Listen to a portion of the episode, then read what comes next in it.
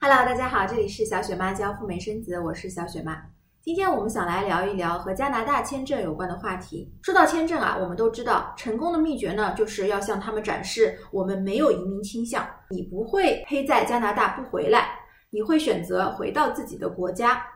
那翻译过来呢，就是说，在中国啊，有一些让你留恋、不舍得抛弃的东西，就是这些东西呢，会吸引你回到中国。有的朋友就讲了，说，哎，我家里呢有一条养了十年的宠物狗，我跟狗狗的感情很深，那我能不能通过提供给狗狗的照片，来向签证官展示，说我一定会回国照顾我的狗狗呢？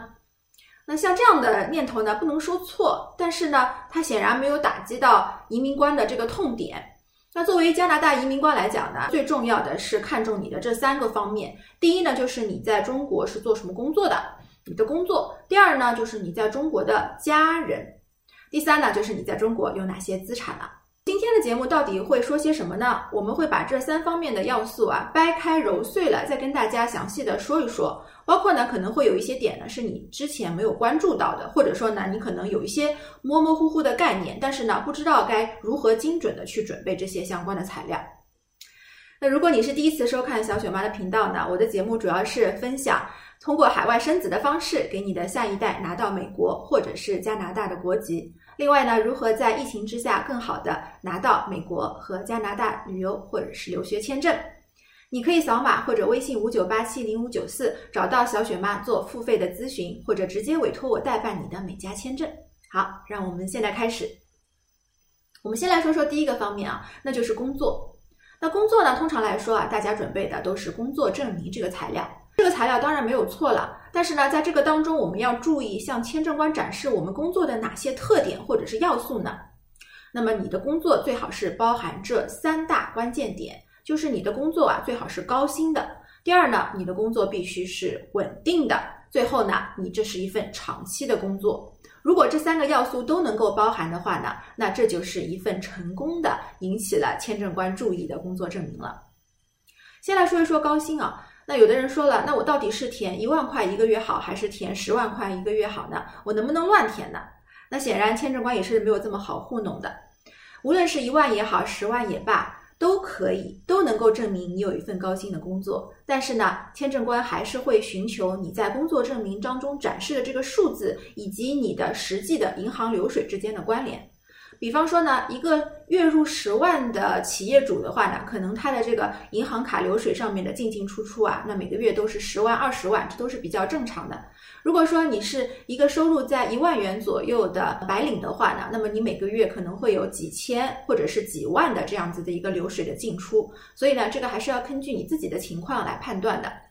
第二呢，就是一个稳定。所谓的稳定工作呢，我想大家想到的无非就是啊，公务员啊，或者是事业单位啊、国企啊、教师啊、医生啊这些，通常大家理解的这种稳定的工作。当然这也没有错。但是如果你说，哎，我是自己开公司的，或者说呢，我是自雇自由职业者，那这是不是就不算是稳定的工作呢？其实这也是未必啊。你可以向签证官展示说呢，你这份工作做的时间也是非常的久了，并且呢，你这份工作也是非常的有前景的，收入也不错。那么这样子一来呢，就会让签证官感觉到长期和稳定的，你会继续从事相关的工作了。在这个工作证明当中呢，你也可以向签证官展示你现在的雇主啊是比较支持你去加拿大旅行的。比方说呢，你可以提及一下啊，我的这个雇员呢，我是知道于何时去加拿大旅行，于何时回到中国，而且呢，我们是非常支持他去旅行的。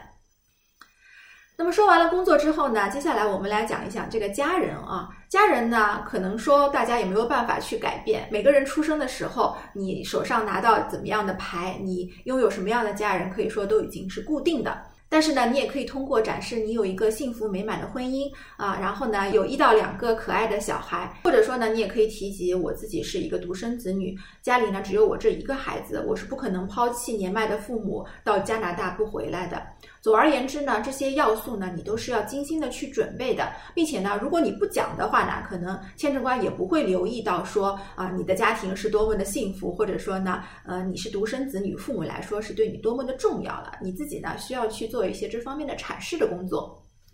那第三大块呢，就是财产了。财产越是多的话呢，证明你在中国呢已经有了一个非常深厚的根基了。在财产准备方面的话呢，建议大家不要偷懒。那准备的时候呢，可以把你名下所有的一家一档全都拿出来给签证官晒一晒，包括你的流水啊、存款啊、房产、车辆、理财、股票等等。所有的资产呢都拿出来，流水的话呢，通常是要准备四到六个月的，那这个也是最重要的，大家一定要精心的准备了。那很多人呢也会有意识的提前去把自己的流水养得好看一点啊，这些都是无可厚非的。那对于留学党来说呢，如果你是去加拿大读书的，那么除了展示你自己名下的财产之外呢，你肯定也要啊来晒一晒你自己父母有哪些财产了，对吧？签证官展示父母也是非常支持你去加拿大留学的。说完了这三个主要方面呢，那么你还可以盘点一下还有哪些要素可以向签证官展示的。比方说呢，呃，你是一个在职人员，你现在在读。这个在职研究生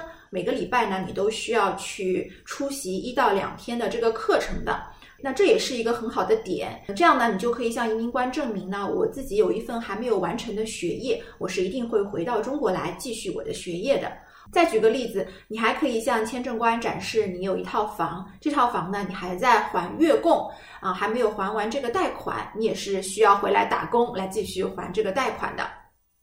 总而言之呢，你可以自己来盘点一下，在你人生的方方面面有哪些要素呢是会吸引你回国的。那如果你不讲的话呢，签证官也是不会知道的，对不对？有一句话呢，我觉得讲的还是蛮好的，叫做“养兵千日，用兵一时”。很多人呢，在临到申请签证的时候呢，他才发现，哎呀，我有哪些东西可能没有完善的，可能还需要去呃筹备一下，或者是美化一下的。但是如果你能够提前意识到这个问题，留给自己比较多的提前量去准备的话呢，那就更好了。比方说呢，建议你不要频繁的跳槽，一份工作呢做两到三年比较好，甚至更久的时间。另外呢，大家在申请美签的时候呢，可能也要慎重一点。如果说你留了一个美签的拒签记录呢，那么对于你申请加拿大签证。呢也是非常不利的，像这些细小的方方面面汇集在一起呢，那或许呢就能够帮助你更好的拿到加拿大签证了。